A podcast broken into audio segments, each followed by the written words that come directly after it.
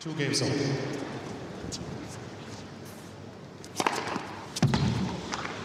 Fifteen love.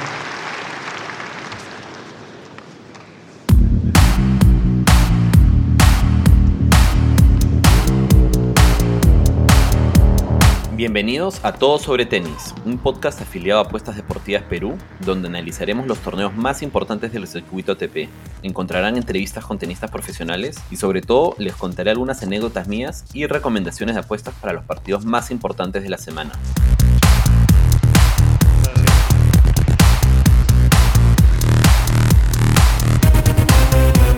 Hola, ¿qué tal con todos? Estamos en un nuevo episodio de Todo sobre Tenis. Esta vez estamos con un nuevo invitado, una nueva entrevista de lujo para el canal. Estamos con Alexander Merino, tenista profesional eh, especializado en dobles y segunda raqueta de Perú, ¿no? Puesto ahorita 274, Alexander. Hola, Rodrigo, ¿qué tal? ¿Cómo estás? Muchas gracias por, por invitarme. No, gracias, gracias a ti, Alexander, por, por, por, aceptar este espacio. De hecho, empecé, el canal ya lo empecé hace algunos meses. De hecho, la dinámica, como le, le he ido contando un poco a, a los entrevistados, cambió, ¿no? Antes de la, antes de la cuarentena hacíamos como análisis eh, de los torneos de la semana, ¿no? Un poco Sí, qué jugadores iban a jugar, qué iba a pasar, qué, quién veía yo como campeón y, y iba más por ahí el temática del canal. Cuando, Claro. se paró, cuando se paró todo, evidentemente hemos tenido que cambiar como todos. Sí, sí. Y bueno, nada, quise aprovechar justamente el, el parón para un poco acercarme y conocer a los jugadores, ¿no? Eh, es distinto desde mi posición de hincha que, que la de ustedes que están adentro, evidentemente tienen muchísimo más conocimiento y experiencia del tema, ¿no? Entonces esa es un poco la razón del, del canal. Pero, Eh, pero me nada, parece muy bien, la verdad. Eh, creo que ha sido el momento justo, ¿no? Que to- eh, todo el mundo ha podido conversar un poco más, dialogar, intercambiar experiencias con todos los jugadores, entrenadores, eh, seguidores. Entonces, eh, es, es muy positivo porque la mayoría de los, de los tenistas no viven acá en Perú, los, los peruanos que están en alta competencia. Y no, no siempre tienen la, eh, la posibilidad, ¿no? De, de verlos en vivo, de conversar en vivo. ¿no? De hecho, lo, lo que mencionas es uno de los puntos que tengo para más adelante, es, es, o sea, sobre la vida eh, y los viajes, ¿no? Pero sí, o sea, tiene, creo que tienes toda la razón, un, montón de gente se ha animado y, y la idea de estas iniciativas es justamente conectar más con, con los hinchas, que yo creo que en tenis, que es, que es nuestro deporte, ¿no? Eh, falta todavía mucho por hacer acá en Perú, de cara a que más, más niños se, se animen a jugarlo y, bueno, evidentemente a verlo y, y seguir el deporte, ¿no? Claro, claramente. Pero bueno, nada, quería empezar, eh, o sea, por tus inicios, ¿no? Como para conocerte un poco más y para, y, y para que la gente que nos escuche te conozca un poco más. Tus inicios, eh, pude investigar un poco, de hecho, escuché algunas otras entrevistas que habías dado. Comentabas que empezaste en Australia y luego te mudaste a Perú y jugaste en, en Hilo, me parece. ¿Cómo, ¿Cómo se dio esa etapa? ¿Cómo empezaste? Sí, eh, yo, yo nací en Australia, eh, vivíamos ahí por, por el trabajo de mis padres y realmente ahí juego muy poco, juego recreativo, pero un par de veces. Donde realmente empecé a jugar fue cuando nos mudamos a Perú y estuvimos en provincia, en Hilo, que es eh, una ciudad que, recuerdo mucho cariño porque viví muchos años, viví como 7, 8 años. Y ahí empiezo a jugar. La típica, ¿no? Entras con todos tus amigos a las clases, te diviertes, bla, bla, bla. Y en una de esas eh, empezó a gustar junto con otros deportes hasta que empecé a viajar. Cuando hice mi primer viaje tenístico, a los 12 años, me acuerdo, fui a Arequipa a jugar un torneo. Yo empecé a jugar tenis a, los 8, 9 y a los 12 ya me quería adelantar, ya quería viajar, jugar torneos. Eh, sí. Y me fui, competencia, conocí mucha gente y le empecé a agarrar el gustito a ese ir a un lugar nuevo, conocer gente nueva, enfrentarte con gente nueva, pero que cuando termina la competencia eran todos amigos, ¿no? Siempre hubo una- un ambiente muy, muy amigable en el, en el tenis peruano. La gente se juntaba mucho, no sé cómo es ahora, espe- espero que sea igual. Y realmente cuando empiezo a viajar y a viajar más, y viajar más internacionalmente, es donde realmente me decido por, por el tenis, ¿no? Como, como profesión. Eh, eh, ¿A qué edad, o sea, por sí, o sea, re- re- recuerdo y por, por lo que cuentas ahora también, o sea, arrancaste un poco tarde a jugar, o sea, de niño, ¿no? Pero, Sí. pero ¿en qué, ¿en qué edad como que empezaste ya a decir, o sea, empezaste con los viajes y, y dices que empezaste a viajar internacionalmente, pero que es Mm. entre que empezaste y, y se dieron estos viajes internacionales y te empezaste a decidir hacia el tenis, ¿qué tiempo pasó? ¿En qué edad, en, en qué edad un poco empezaste a tomar? Yo creo, eh, a los 14 años, yo me mudo de hilo y me voy a Arequipa para terminar el colegio y para poder jugar tenis. Ahí fue como el primer paso hacia, hacia, hacia la dedicación hacia el tenis, ¿no? Eh, y el segundo paso fue cuando termino el colegio, que yo lo termino a los 16, casi recién cumplidos, y ahí me voy a Lima un año para entrenar y ver cómo era, ¿no? Entonces ahí estuve unos meses y surgió la opción de ir a Argentina, que bueno, la mayoría de los peruanos han ido o están entrenando ahí, y ahí ya eh, fue realmente 100%, ¿no? La dedicación. O sea, un año, un año en Lima y después ya para Argentina a, los sí. por ahí, me imagino. Sí, sí, a los sí, 17, 18, 17 y medio más o menos.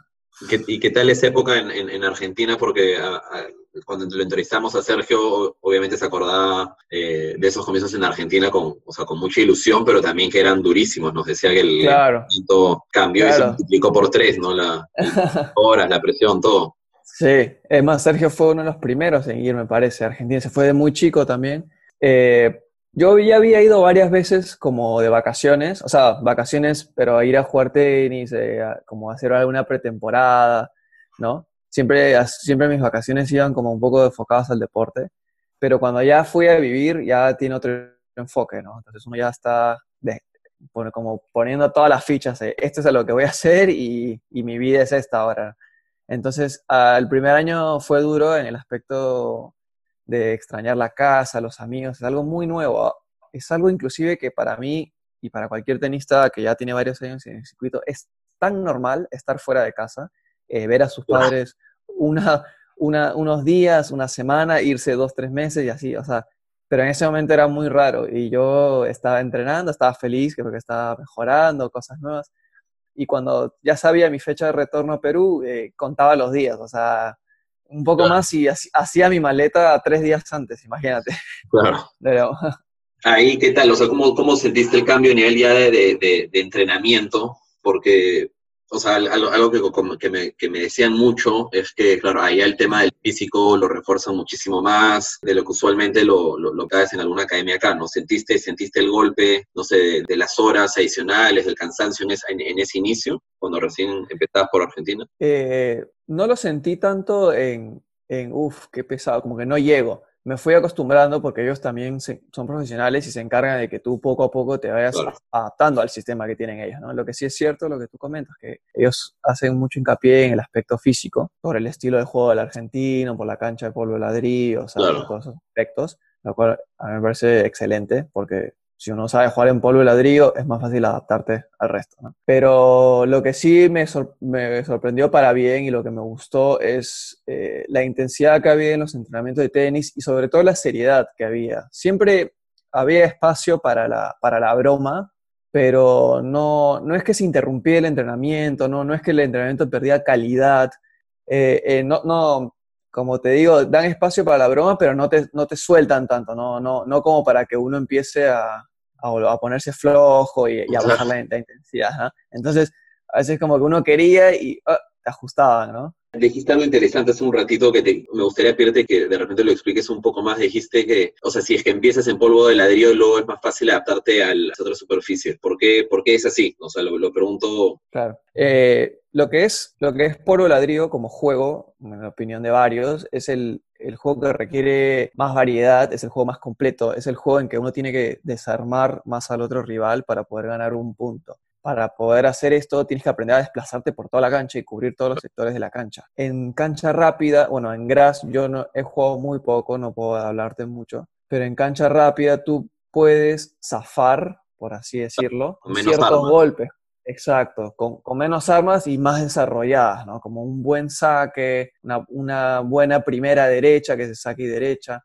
Entonces, como la bola no toma tantos, tanto efecto, no, no, pique, no va tan para arriba, no, no, no, te pueden abrir los ángulos tanto, uno requiere menos variedad. La arcilla es es, todo movilidad, potencia y, e inteligencia al final, ¿no? Y mayor desgaste también, me imagino. definitivamente. la larga sí.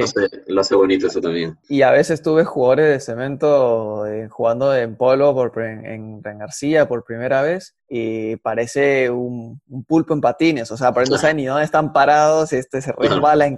Eh, es, es costumbre. Claro, sí, de hecho, o sea, este tema del, del, del polvo de ladrillo en, en, Sudamérica y en las otras entrevistas ha salido a tope, ¿no? O sea, acá, acá en Perú no sé ni siquiera cuántas canchas hay de Honduras, son ¿no? Contadas, son contadas, sí. En Sudamérica en general, la verdad. Claro, eh, sí. Bueno, nada, entonces eh, te lo empezaste a tomar, te fuiste a Argentina y, o sea, desde ese momento de 18, 19 años, ¿estás mantenido siempre por allá como entrenando y haciendo la, el, el, la, la, mayor parte del, entrenamiento allá o has regresado, has regresado a Perú, has probado otros lugares? como Yo sí, he probado otros lugares. Estuve en, en Argentina, estuve como de los 18 hasta los 23 aproximadamente, 23, casi 24, y la verdad que eh, surgió la opción de ir unos meses a España y probé porque era algo más personalizado. En realidad fue a través de un amigo que me hizo como la conexión y probé unos meses. Eh, luego como que no me, o sea, sí me gustó, me pareció súper valioso, solo que creo que no era para, para mí,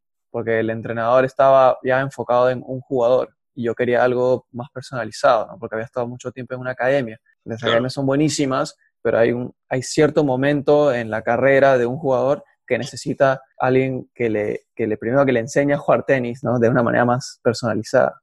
Que le enseñe a, a, desarrollar la mejor versión de ese jugador, ¿no? Porque cada jugador es totalmente distinto. Entonces, y allá, de ahí, mm, dime, dime. No, no, no, digo, y allá en España dices que no era tan perso o sea, no era tan personalizado, o era academia también, o era. Sí, era, era, era una academia más chica, pero como yo había llegado, o sea, después ya, ya vean el, el, el entrenador con los que estaba, ya ya, ya tenía muchos años trabajando con, con, esta gente, entonces ya tiene una relación más, más claro. directa, ¿no? Era como su jugador. Claro. Ahí contacté con Pablo Arraya, que estaba viviendo en Miami, en Key Biscayne, sí. y porque justo estaba en unos futuros en Estados Unidos y me gustó, eh, hablamos y coordinamos bien, me gustó cómo hablamos y ahí sí con él estuve como un año y medio aproximadamente, donde pude, aparte habían otros peruanos en, la, en el verano y eso, entonces yo había estado en España, muy lejos de todo. Claro. Y que fue bueno como para un poco volver. Y después de ese año y medio, en el 2017 aproximadamente, vuelvo a Argentina por el simple hecho de que para Pablo era muy difícil viajar. Y realmente si tú quieres avanzar y dar el siguiente paso, no todo el año, pero ciertos torneos tienes que viajar con tu entrenador claro. y, y, para que él te vea en competencia, ¿no? Y poder cambiar esas cosas específicas que, que a uno lo ayuda. De acuerdo. Y ahí regresaste a Argentina y, bueno, me imagino que has estado ahí hasta antes de, de, de la cuarentena. Ahí yo regreso a Argentina, yo regreso en el 2017, eh, conocí a un entrenador en una gira y me invitaron a la academia. Y fui a entrenar y el entrenador es Juan Pablo Eresiski, que es mi entrenador, que estuvo top 100 en singles y dobles. Y ya desde ahí, desde mediados del 2017 hasta ahora, estoy entrenando con ellos. Con ellos. No, y ¿Desde cuándo ya la, la, especialidad en dobles? Porque veía, veía un poco lo, lo, los resultados que has tenido y como que se nota una progresión súper fuerte en, en, finales y títulos de ITF en dobles desde el 2017 aprox, ¿no? Eh, o sea, el, el, cambio se dio en ese momento, se dio antes y te, y te costó progresar o cómo, cómo, cómo, se dio esa decisión hacia la Bueno, yo, yo llego a la Academia de Argentina en 2017 y sí pruebo unos meses en o sea, sigo jugando singles, como verá, como venía jugando, eh, y realmente no, no sentía que, que, como tú dices, no sentía una, un ascenso progresivo, ¿no? por ahí me sentía un poco estancado, en cierto, más que todo mentalmente.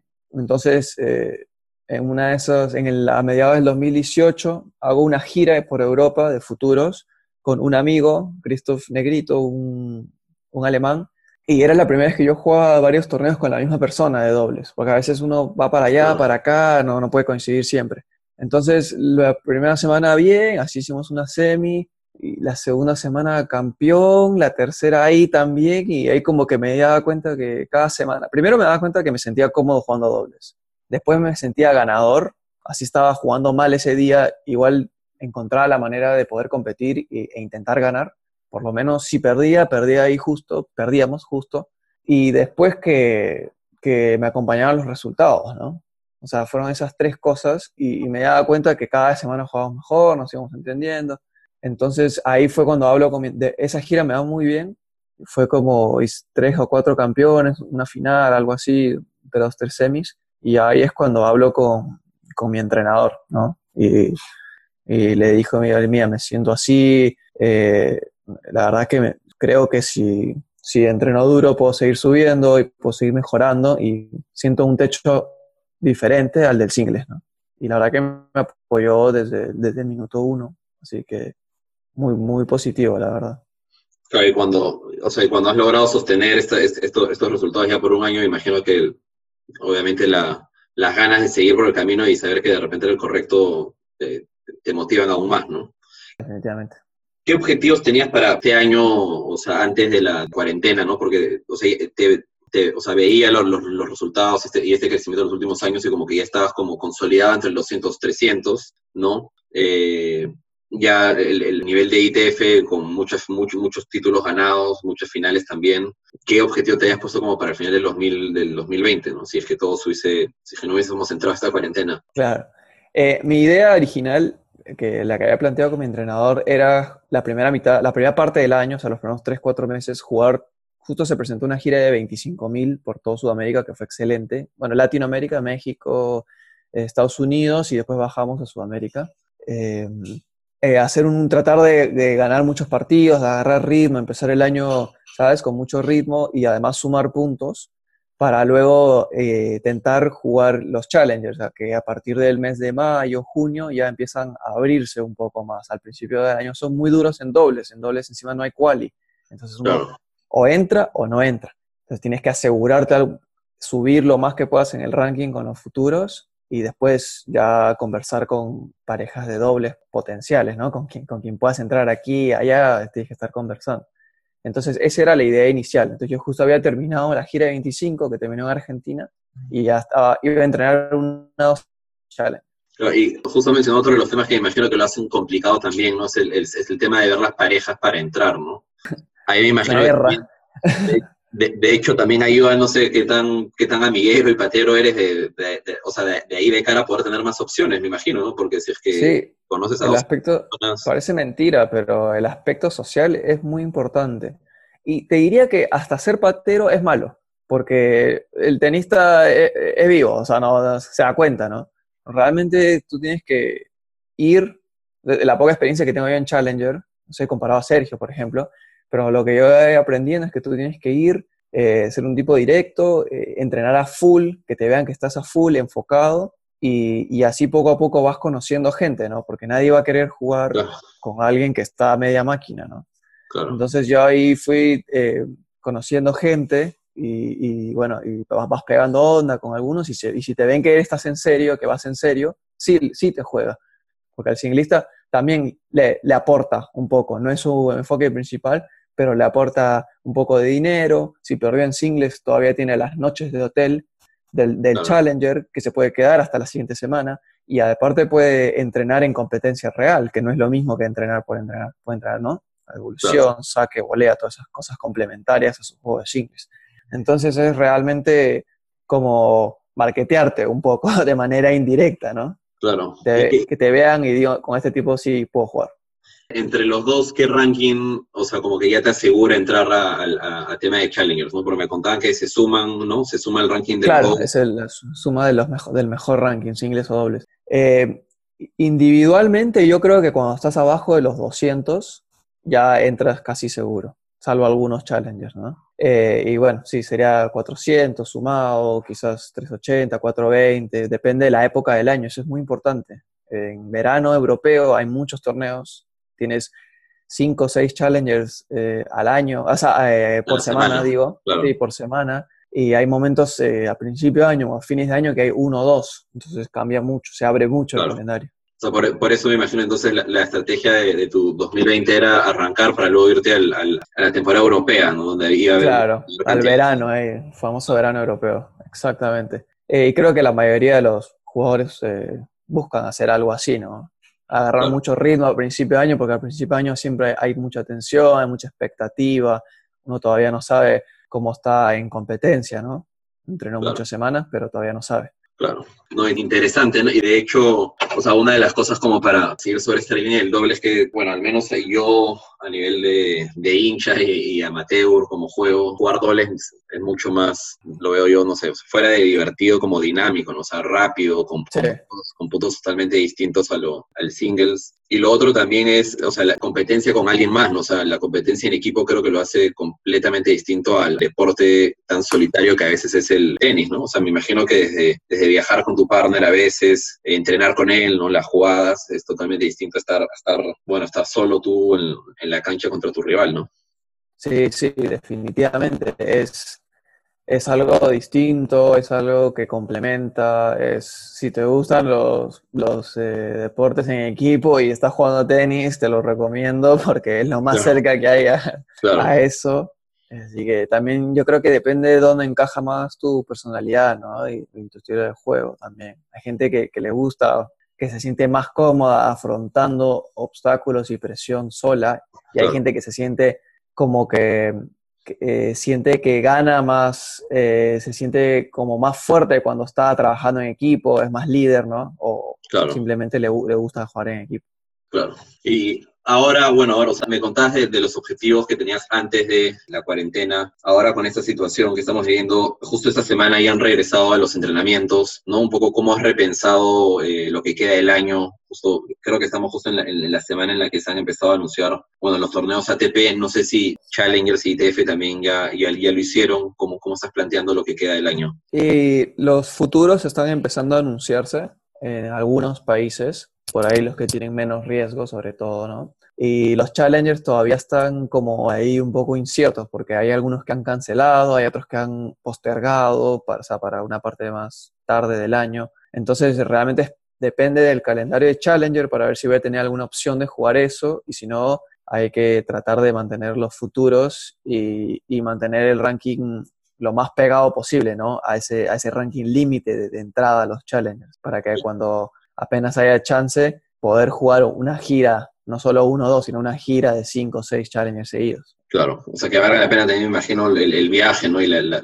movilización, ¿no? Exactamente, porque para ir a jugar cinco, pero que el primero entras, el, el segundo y el tercero quedas afuera, el cuarto entras y el quinto no sabes, es duro también, mentalmente y económicamente. Claro. Y ahorita que han, que han regresado a los entrenamientos, están, están me imagino, entrenando eh, con la federación, ¿no? O sea, me imagino todos, todos los peruanos acá.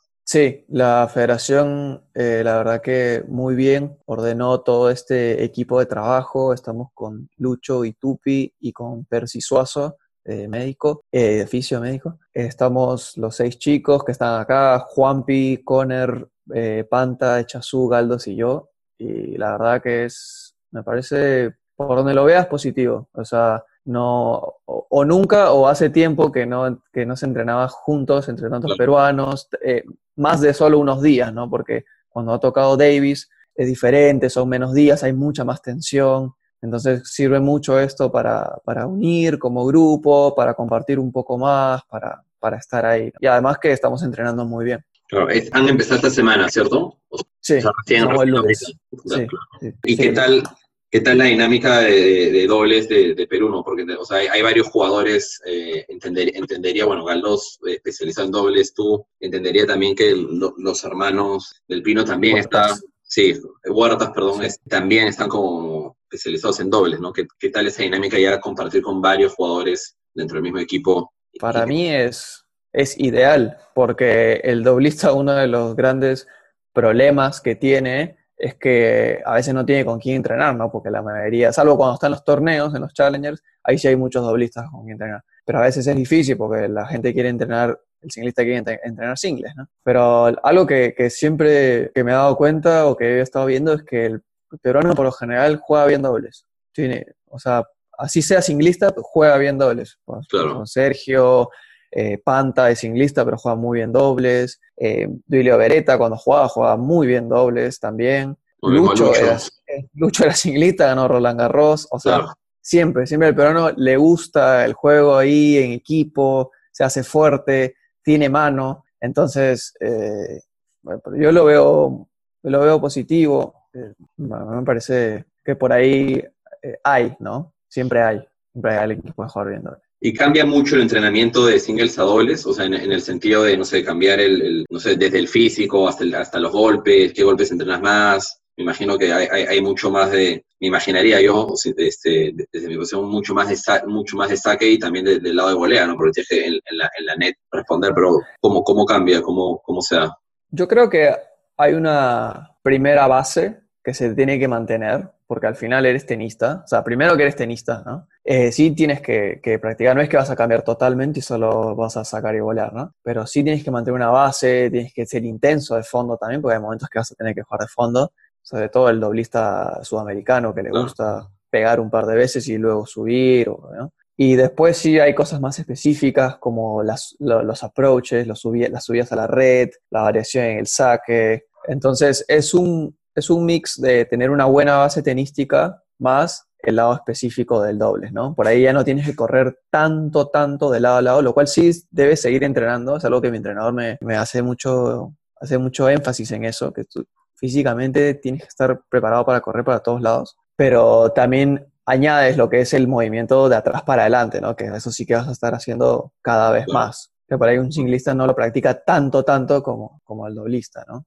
Claro, la dinámica completamente distinta. Y ahora, o sea, desde que, desde que has tomado esta decisión, eh, en estos, bueno, estos últimos dos, tres años, y has venido, como tú dices, o sea, mejorando, consiguiendo mejores resultados, o sea, te preguntaba por los objetivos 2020 y ya están más que objetivos esos, o sea, ¿cuál es tu como, anhelo en, tu carrera de dobles? ¿no? O sea, ¿hasta, ¿hasta dónde crees que vas, a, que vas a poder llegar? ¿Te ves dentro del top 100 en, en, algunos años? Porque también me imagino que la especialidad del dobles la vas a ir desarrollando y como, como cualquier o sea, como cualquier especialidad, ¿no? o sea, a, más tiempo y eh, evidentemente vas a seguir mejorando, ¿no? Entonces, ¿hasta dónde crees que, que, vas a poder llegar en los próximos años? Bueno, este realmente, así, yo empecé a jugar dobles eh, en agosto del 2018, oficialmente, ¿no? O sea, como que ya, ya, ya no me inscribí en los torneos en singles, entonces realmente es mi segundo año y hay cosas que para mí todavía son nuevas, pero que voy aprendiendo en el camino. Y creo que es la modalidad requiere mucha constancia porque en cualquier momento, o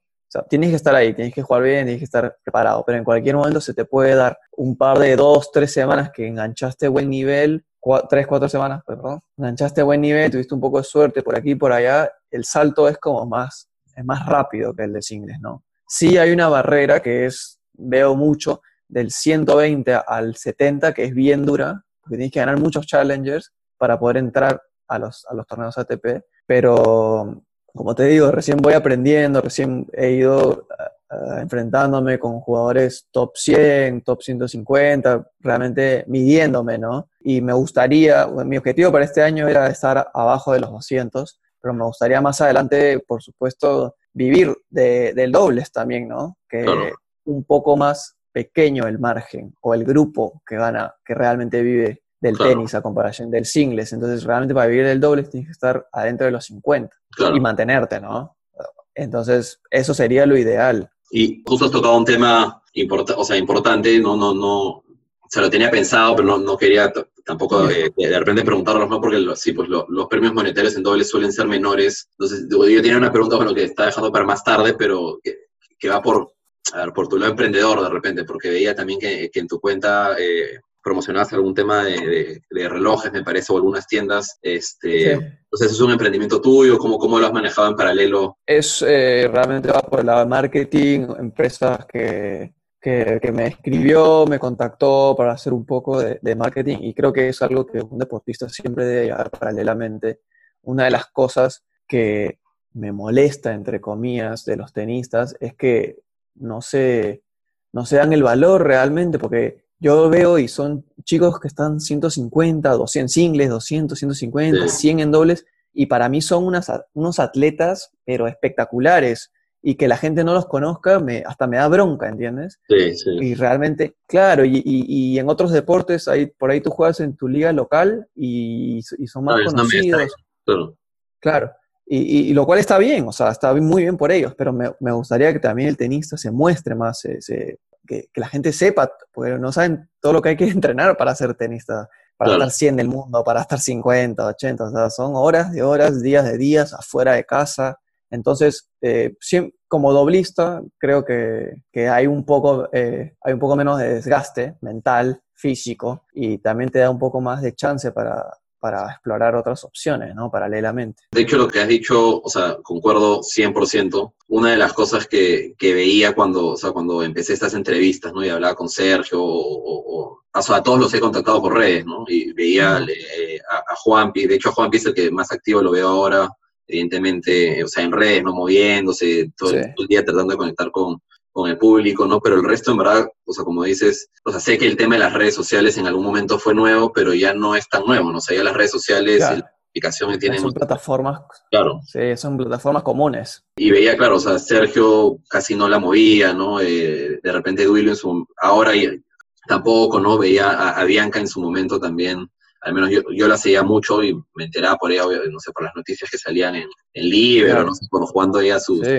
Los torneos por Europa. Y Bianca ha ganado un montón de torneos. Sí, sí, de- y de hecho, muy bien. sí, de hecho, la, o sea, lástima las lesiones que la dejaron fuera porque tenía, Claro. eh, creo que mucho espacio todavía para recorrer, ¿no? Pero no, no veía, eh, o sea, entre tú y, y, Juanpi veía que eran los dos que más activos estaban en redes y como que fuera de marketearse a ustedes también está, ayudan a marketear el deporte, ¿no? Para, para, para más gente, ¿no? Claro. Es súper interesante tener, ver esa cercanía de cómo entrenan, ¿no? A dónde viajas, este, con quiénes juegas, este, etcétera, ¿no? Que de hecho en cualquier deporte, pues sí, ¿no? Definitivamente, es más, cuando empiecen los viajes es algo que también quiero hacer, que, la- que dentro de lo que pueda, que la gente también vea los lugares que vamos, cómo entrenamos, los torneos, o sea, de a poquitos, ¿no? Pero por lo menos algo, que la gente tenga una idea de, de lo que Claro. es, no sé, hacer un saque y red, jugar una final, eh, eh, que tenemos un día libre por ahí por semana eh, y nos da un poquito de chance de ir a visitar un lugar lindo y esas cosas, ¿no? No, de, hecho, yo recuerdo que hace algunos años en, en, en Fox había este canal, este programa, no recuerdo el nombre, pero era obviamente un programa argentino que acompañaba a los jugadores argentinos en sus torneos, ¿no? o sea, Roland Garros, etcétera. Claro. No recuerdo el nombre ahorita del programa, pero eso era como que el mayor acercamiento que tenía a saber cómo era la vida del tenista, cómo funcionaba, porque Sí, claro, podía- estaba ten- tenis pro y segundo saque. Sí, sí, Tenis Pro, Tenis Pro el que es, es, es el, el que me acuerdo. Eh, Segundo saque lo hacía mi entrenador con otro jugador. Sí. Sí, Y, claro. y, y eso, o sea, es- ese era como el acercamiento que había en ese entonces, porque no había en todas las redes, ¿no? Hoy en día Claro. es fácil ver, Hoy es más fácil todavía, sí. está mucho más chévere de cara al hincha, ¿no? A tener más info y a conectarse. Claro. Y al final, y aunque o sea, si siquiera lo, lo quieres mirar por un, un lado, por el lado egoísta, a ti te conviene que, que- que cada uno, que cada vez la gente se entere más de tenis, que sepa más, que, que haya más movimiento en el país, más interés, ¿no? O sea, Claro. Hasta por ese lado te conviene. Ya si Claro. no lo quieres hacer por el lado de, de- de- interactuar con el resto. Claro. Así que, pero es, es paso a paso, yo creo, también es importante, la cuarentena sirvió un poco, ¿no? Para todo eso. Sí, sí, he visto, he visto varias iniciativas de ese estilo ahora, eh, fluyendo por ahí, ¿no? Y como el, como el círculo Sí. creo que todavía no es tan amplio en, en, en redes, o sea, como que todas, todas me llegan todo el día, ¿no? Todas las, todas las entrevistas que se han estado haciendo, y bueno, y toda la info que está, yo como hincha, feliz, ¿no? O sea, ya también esperando que, que, que se reactiven los torneos ahora en septiembre, también para poder ver un poco más de, Claro, de, como más de tenis. De tenis, sí. Ya te pasaron todas las todas las repeticiones de las finales, Todas. te viste todo. De, de- de- de hecho, de hecho me, me vi, me he visto algunos partidos hasta en YouTube de, de Orna cuando se pareja con Masu en Wimbledon Ya. Junior, así hace 20 años. Sí, he encontrado unos Eh, partidos. bien, ¿No? bien rebuscados. Sí, sí, que inclusive ganaron. No tenía ni idea que había ganado Wimbledon Junior. Mira, Sí. eso es algo que la gente debería saber, por ejemplo. O sea, Duilio también, dos, dos, ¿no? Roland Garros y... Sí, Dulio ganó US Open, creo, y Roland. Garros, sí. Sí, de- he, visto, he visto buenos. También vi uno de, de Galdós, eh, semi, la semifinal, creo, de Los Cabos, me parece. Mm, sí, Está- hay una sí. parte por ahí. Ahí es cuando estaba todo top 100, si no me equivoco.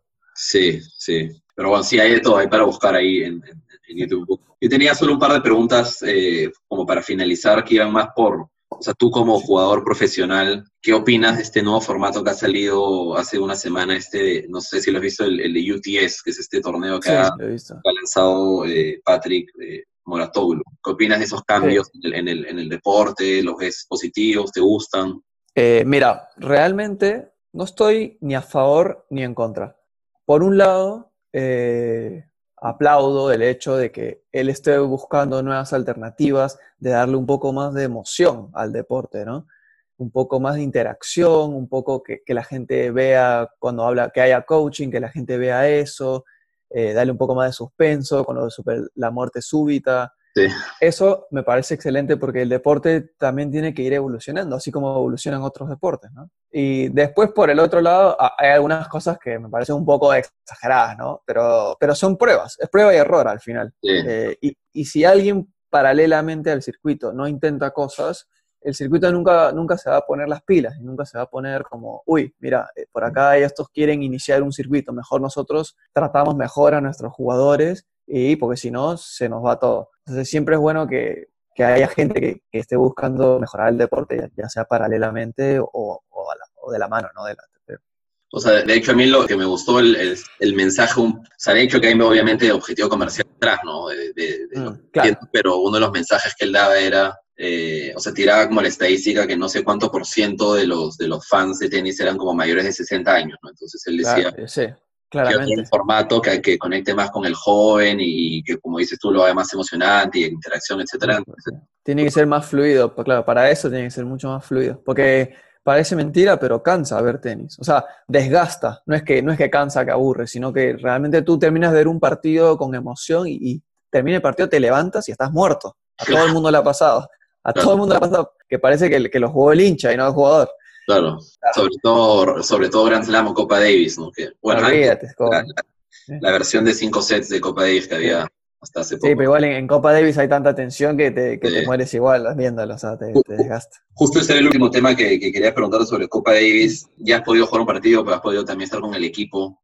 Eh, ¿Qué tal esa sensación? Porque, o sea, a, a, lo, lo, que, lo que yo siento como, como hincha es que, claro, cuando ves un, o sea, cuando no sé, yo, yo lo seguía a Horna, evidentemente la emoción de que el peruano está jugando, no sé, Roland Garros, está jugando un torneo, mm. pero cuando, claro, cuando ves al país, la hinchada es completamente distinto, ¿no? O sea, el, el, el, el hincha se transforma, entonces me imagino que el jugador se transforma diez veces más, ¿no? Entonces no sé claro. qué nos de ahí, de tu experiencia. Justo hablando de, de, lo que dices de que cuando juega el país la cosa cambia, eh, eso es algo que, por, por, lo cual al tenis también le cuesta eh, que lo miren otras personas, que lo miren un cierto sector de, de personas y jóvenes, como tú dices es difícil identificarse con algo cuando tú miras un ATP, un Master 1000. Realmente tienes que ser muy bueno al nivel Federer, Nadal, para ser equipo Federer, equipo Nadal, ¿no? Claro. Porque cuando tú vas a ver fútbol, eh, tú a veces, a veces ni conoces a los jugadores, a veces el equipo está jugando pésimo,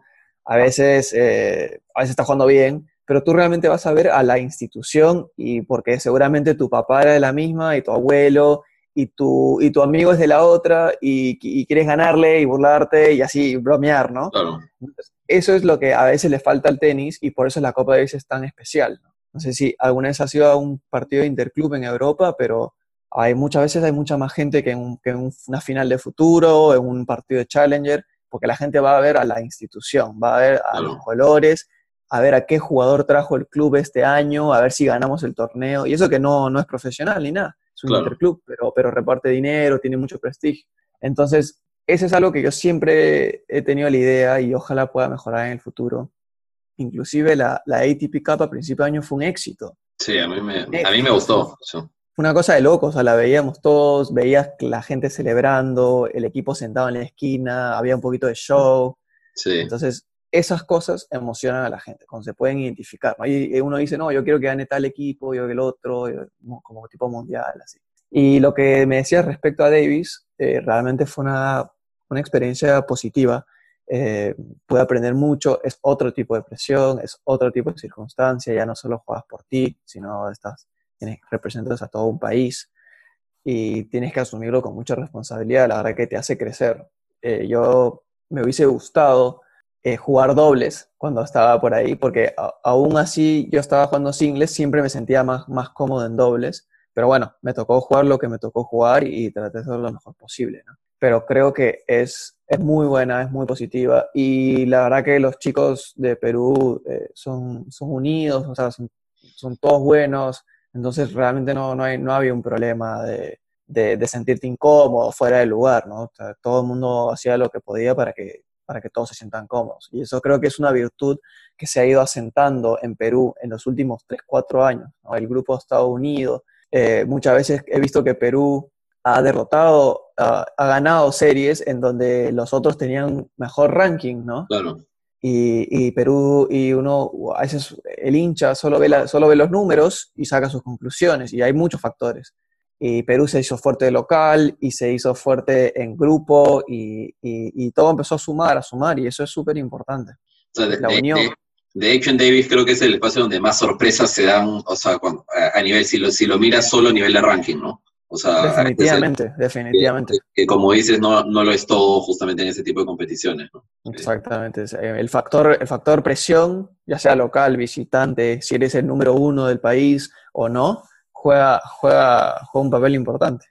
De hecho, Ecuador clasificando a, las finales de Madrid, que bueno, no sé si se jugarán todavía, justo, pero, pero nada, creo que nadie lo tenía Ecuador clasificando.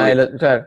Aún así, teniendo muy buenos jugadores, el favorito era, era Japón, ¿no? Sí, sí. Pero bueno, es así. y es bueno lo que, lo que te digo del, grupo peruano, cada vez más unido. Eh, hay más peruanos compitiendo que hace cuatro o cinco años. La vez pasada estábamos en un Challenger y habían cinco o seis peruanos.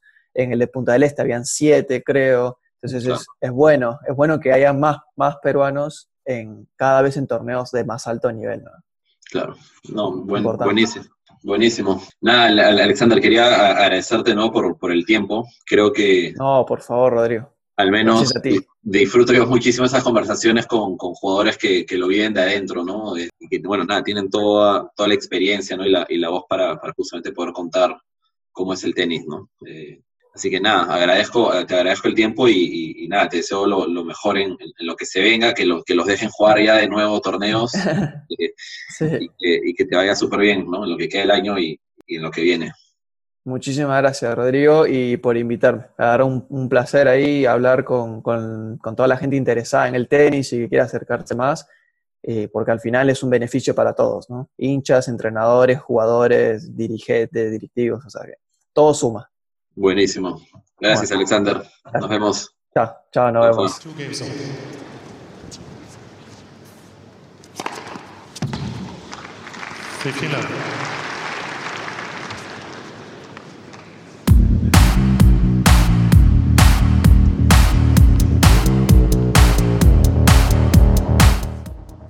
Gracias a todos por llegar hasta el final y escuchar este capítulo de Todo sobre Tenis. No se olviden de suscribirse en Spotify y Apple Podcast y sobre todo seguirnos en Instagram y recomendarnos a todos sus amigos.